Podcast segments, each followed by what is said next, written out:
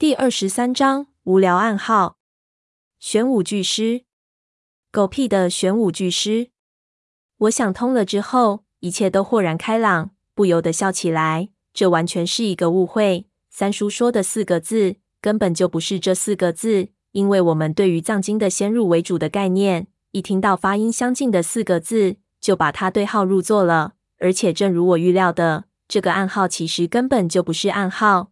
三叔用了一个非常巧妙的办法，使得他这一句几乎是直白的话，可以在别人面前传达，但是真实的意思却只有我能知道。看来三叔早就想到了，可能与我一起来到的这皇陵之中的，不一定都是他安排的人。几个人看我的脸色剧烈变化，马上就知道了我已经有所醒悟，忙问我想到了什么。我解释道：“我们真的想错了。三叔说这句话，我能听懂。最重要的原因是不是我和他的共同点，而是因为我是一个从小在杭州长大的人。”几个人还是不明白。胖子问：“这么说，这话和杭州的风景有关系？”“不会啊，你胖爷我去过杭州啊，没听过有叫玄武巨狮的景点啊。”潘子摇头道：“你扯哪儿去了？”肯定和风景没关系。从小在杭州长大的人，也不一定熟悉杭州的名胜古迹。你看我们家三爷在杭州也定居快十年了，他就知道个西湖。上次带我们去宝石山上喝茶，还给我们带迷路了呢。最后走到天黑一看，到玉泉了。我点点头，确实，我也是这样的人。谁说做古董的就得喜欢古迹？我也没走过多少景点。胖子皱起眉头。对我道：“和风景也没关系，那他娘的是什么？你还是直接说吧，我都急死了我。”说着就擦汗。我也不想卖关子，对他道：“这很简单，在杭州长大的，虽然不一定熟悉风景，但是绝对能听得懂杭州土话，这一点才是关键。”几个人都一愣，呆了好久，显然有一些感觉了，还是不了解。胖子问道。是发音，我点点头。在这里几个人中，只有我是精通杭土话的。潘子常年在长沙，杭州话能说能听懂点，但是你要说到深处去就不行了。胖子金片子，一听就知道常年混在北京城。顺子就更不用说了，普通话都说不利落。如果三叔用杭州话说一句，确实只有我能听懂。可惜的是，顺子因为汉语不好，只记得了发音。没听出前面的话和后面的语调变化了，所以用他那嘴巴念出来就成了一句完全不着调的话。潘子拍了拍自己的脑袋，说：“我操，这我还真想不到。那玄武巨狮用杭土话来念是什么意思？这好像也难念啊。”我笑道：“听我来分析就行了。其实三叔的暗语不是四个字，而是玄武巨狮之的这六个字。第一个字玄。”杭州话的发音同源，又相似于言。武的发音和湖的发音是一样的，但是在杭州，湖这个发音既可以说是湖，又可以说是河。聚和渠发音是一样的，狮和水同音，之和至同音的河底同音，连起来就是沿河取水至底。我一解释完，几个人啊了一声，都露出了恍然大悟的神色。胖子点了点头。显然，我这样的翻译十分合理，没有什么破绽。潘子则道：“喃喃道，三爷就是三爷。这句话要是陈皮阿四听见，他打死都想不到是这个意思，肯定磕破脑子去琢磨玄武巨狮的意思。”河渠水，半晌，胖子就道：“可是这里没有河渠啊，皇陵中会有河吗？”我道：“陵墓中肯定没有。”陵墓中可以有泉，但是应该不能有河，因为河的水位不受控制，水太高了会淹，水太小就会破势，而且河水会暴露古墓的位置。这里说的河渠，可能就是指这条护城河。潘子脸上的肉都激动的抖了起来，道：“那咱们是误打误撞，还走对了路了？”也不好说，我摇头，毕竟没进过皇陵，不知道里面的情况。不过，按照现在的迹象和以前看过的一切资料推断，我的分析还是有道理的。如果说河就是护城河，那渠他娘的，该不会就是我们刚才看到那条？胖子站起来，看向一边那条全是石勇的殉葬沟，那简直就是贴合三叔的暗号出现的。我们有都转过头去，心跳加速起来。不过潘子有点不确定，那渠里没水。我摇头道：“三叔当时还没进这个皇陵，他说的这句话应该也只是他从其他什么地方得到的提示，有可能是什么古籍或者地图。而当时制作这种地图或者古籍的人，大概也想不到，有朝一日护城河里会一点水也没有。这里河壁堆砌的岩石上有着给腐蚀的痕迹，这条河里原来肯定也有水，但是经过千年的岁月，引入河水的源头，或是地下河，或者温泉，可能干涸了，河水得不到补充，就逐渐渗入地下，最后一点也没剩下。胖子沉不住气了。咔嚓一声，拉上枪栓，对我们歪了歪脖子。同志们，难得咱们的个人利益和革命利益高度统一了，还等什么？他娘的，一起上吧！这一次，胖子的提议，我们都找不出理由来反驳。但是马上出发，他显然太过猴急了。潘子把他拉下来，道：“既然有眉目了，现在倒是不急。你看看小三爷受这么重的伤，还没缓过劲来，你是想一个人去？”还是让我们把他扔在这里等死？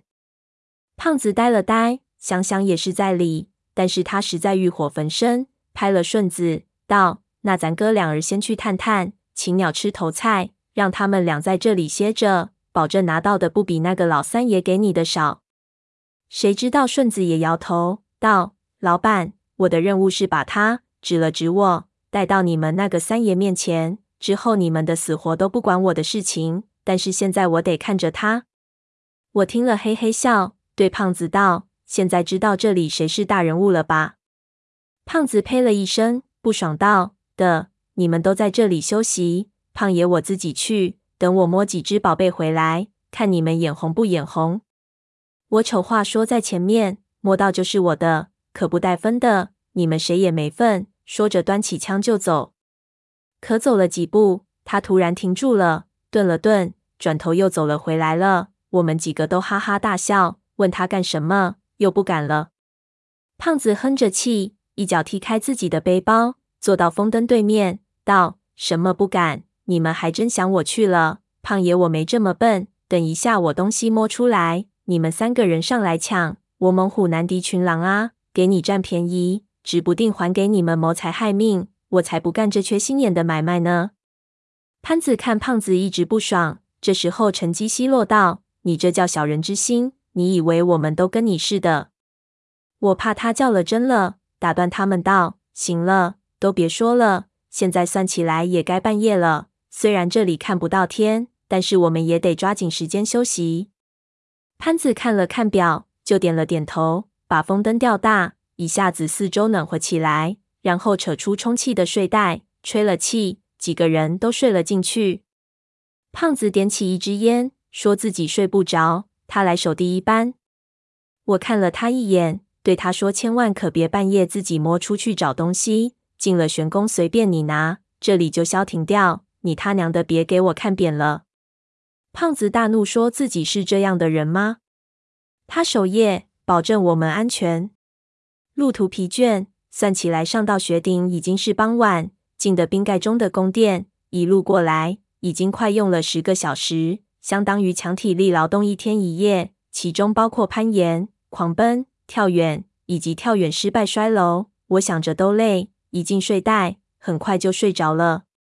一觉睡得很香，因为我是伤员，没让我守夜。我醒过来的时候，四周还是一片漆黑，风灯暗了很多。守夜的人已经换了潘子，他正靠在石头上在抽烟，一边胖子的呼噜打得像雷一样。我看了看表，也只有睡了五个小时。不过打伤的时候，睡眠质量一般都非常好，因为身体强烈的修补，人基本都处于半昏迷状态了。但是醒过来，脑子是清爽的，身体却更累，腰酸背疼的厉害。我揉了揉脸，爬出睡袋，一边活动手脚，一边让潘子去睡一会，说我来守会儿。潘子说不用，在越南习惯了，不在床上，一天都睡不了三个钟头。我也不去理他，坐到另一边的石头上，也要了一支烟抽，吸着醒脑子。两个人沉默了一会儿，突然潘子就问我，能不能估计出三叔现在怎么样了？会不会有什么事儿？我看他表情是真的关切和担心，心里有一丝感慨。按照道理，潘子这种战场上下来的人，看惯了枪林弹雨、生离死别，不应该有这么深沉的感情。但是事实上，潘子会对于这个老头子的忠心和信任，让我这样的亲侄子都感觉到惭愧。也不知道潘子和三叔以前发生过什么，有机会真的要问问他。我安慰他道：“你放心吧，那只老狐狸绝对不会亏待自己的。他这种人命硬，要是出事，也不会等到现在才出事了。咱们现在只要顾好自己就行了。现阶段，让别人担心的应该是我们，因为我们还什么都不知道。”潘子点了点头，叹了口气，有点懊恼道：“可惜我脑子不行，三爷做的事情，我总搞不懂。不然这种危险的事情，”也不用他亲自去做，我去就行了。我心中苦笑，心说三叔做的事情也不见得非常危险，我反而感觉最危险的是我们老是跟在三叔后面猜三叔的意思，然后被他牵着鼻子走。这样下去，运气再好也有中招的时候。就比如这一次，从三叔可以提前给我们地下玄宫入口的线索来看，似乎他身上有什么东西。让他预先知道了这里的宫的结构，沿河取水制底，这是一句文言文。三叔讲话不是这种腔调的，这句话肯定是来自古籍。而顺子所说的三叔，他是一个人进入雪山来看，显然他并没有落在阿宁他们手里。如果他顺利进入了这个火山口，那他很可能已经在皇陵的地下玄宫之中了。可以推测的是，这那让他预先知道的宫结构的东西。应该就是他前几个月去西沙的目的，也可以解释为什么阿宁的公司竟然会在这里出现。他们的目标应该也不是海底墓穴，而是这里的云顶天宫。和三叔合作去西沙，只不过是在海底墓穴中寻找这座长白山地下皇陵的线索。而阿宁在海底古墓中和我们分开过很长的时间，在我们疲于奔命，给那些机关陷阱弄得抓狂的时候，这个女人在后殿中干了什么？是不是也和三叔一样，拿到了通往这里地下皇陵的关键？这个我们就不得而知了。不过刚才在前殿看到的装备精良的尸体，证明阿宁的队伍已经先我们到达了这里。根据顺子所说的，他们这么庞大的队伍是无论如何也通不过边防线的。可是他们却毫发未伤的过来了，表明他们必然知道一条谁也不知道隐秘道路。这至少可以证明。阿宁他们也知道我们不知道的事情，这就是我们和他们的绝对差异了。我们是完全的无知。地下玄宫之中有什么等着我们，我们根本无法估计。这其实是最糟糕的处境了。然而我们还必须继续前进，不能选择后退。这是糟糕之中的糟糕。这些我都没有和他们说，因为对于潘子来说，三叔就是一切。三叔要他做的事情，他就必须去做。不用管动机。对于顺子来讲，他完全是局外人，这就是一笔买卖，他只关心最后的结果。而胖子就更简单，他是为了加喇嘛而来的，陵墓中的东西才是关键。我们的三叔对于他来讲只是一个麻烦的代名词而已。这些分析得出来的东西，似乎只对我自己有用。只有一个人是在扑朔迷离之中的。其他人都活得如此简单，第一次让我感觉到有点羡慕。又聊了一会儿其他的，潘子就问我身体行不行。我感觉了一下，经过睡眠，我的身体已经好转了很多。此时不用人搀扶，应该也能够勉强走动。只是显然打架还是不行的。潘子说：“还是再休息一下的好，难得这里这么安静，似乎也很安全。恐怕进了的宫之后。”就再没这种机会了。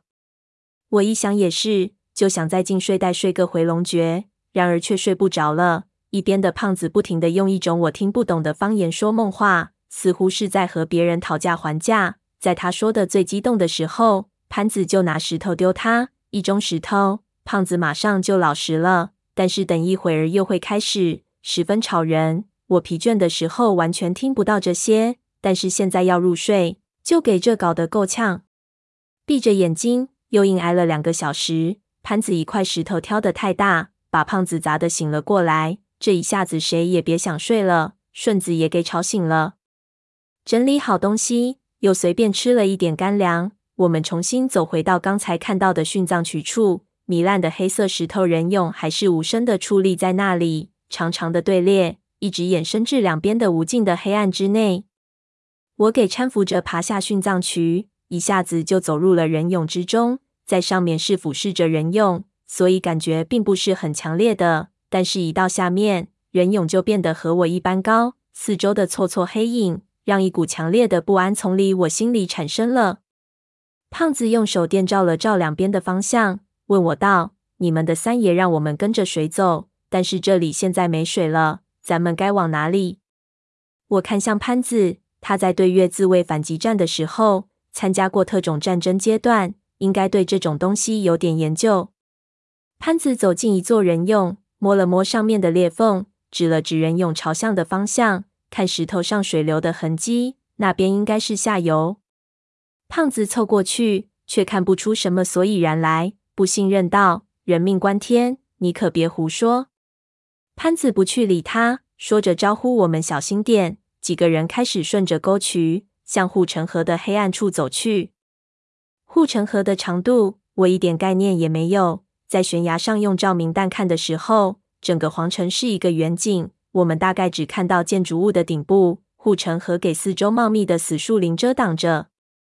而在上面瞧的时候，手电的光芒又不足以照出黑暗中的全部，所以沿着殉葬渠直走了有半个小时，万般寂静的护城河底却还是没有到头。殉葬渠高底不平，有几段里面的人俑碎裂的十分严重，似乎给什么巨大的东西踩过，那种坚硬的不知名的石料都裂得粉碎。我甚至发现，在沟渠的底下，不时还有人俑的头颅的四肢出现。似乎殉葬渠底下的土里还埋着一层这样的东西，或者可以这么想：这条沟渠是不是原本是要被埋藏的？但是因为某种原因，工程停顿了，所以还有这么多的人又没有掩埋。越走越黑，本来手电照在一边的河壁上，还有一点反光，至少还有参照物。走着走着，就连一边高耸的河壁都找不到了，四面都是黑咕隆咚的。我们不由放慢了脚步。潘子提醒我们机灵一点，千万不要分神。这个时候，走在最前面的胖子停了下来。我们正要上前，看到他做了一个让我们停下的手势。我走到他的身边，顺着他的手电看去，只见殉葬渠的尽头已经到了，人俑的队伍消失了，面前是一块巨大的石头河壁，应该是到了护城河的另一面了。河壁上似乎有雕刻着一个乐山大佛一样的巨大的东西，因为手电根本照不出全貌，也不知道是什么，只看到河壁的根底下有一道被碎石掩盖的方洞。现在石头已经给搬开了不少，露出了一个黑漆漆的洞口。这和刚才我们进来的排道一样，这个洞也是当年修陵的工匠们偷偷挖掘的通道之一。这是他们在的宫封闭之后逃出的唯一通道。又是一个反打的坑道，潘子惊讶道：“开口怎么会在这里？这不可能啊！怎么会不可能？”胖子问：“又不是你修的。”潘子道：“这里当年是在水下，你以为那些工匠全是鱼吗？”我摆了摆手，让他们别吵。这时候，顺子嘿了一声，说道：“过来看，这里有东西。”说着，用手电照过去。我们一看。只见方洞一边的石头上有人刻了几个字：“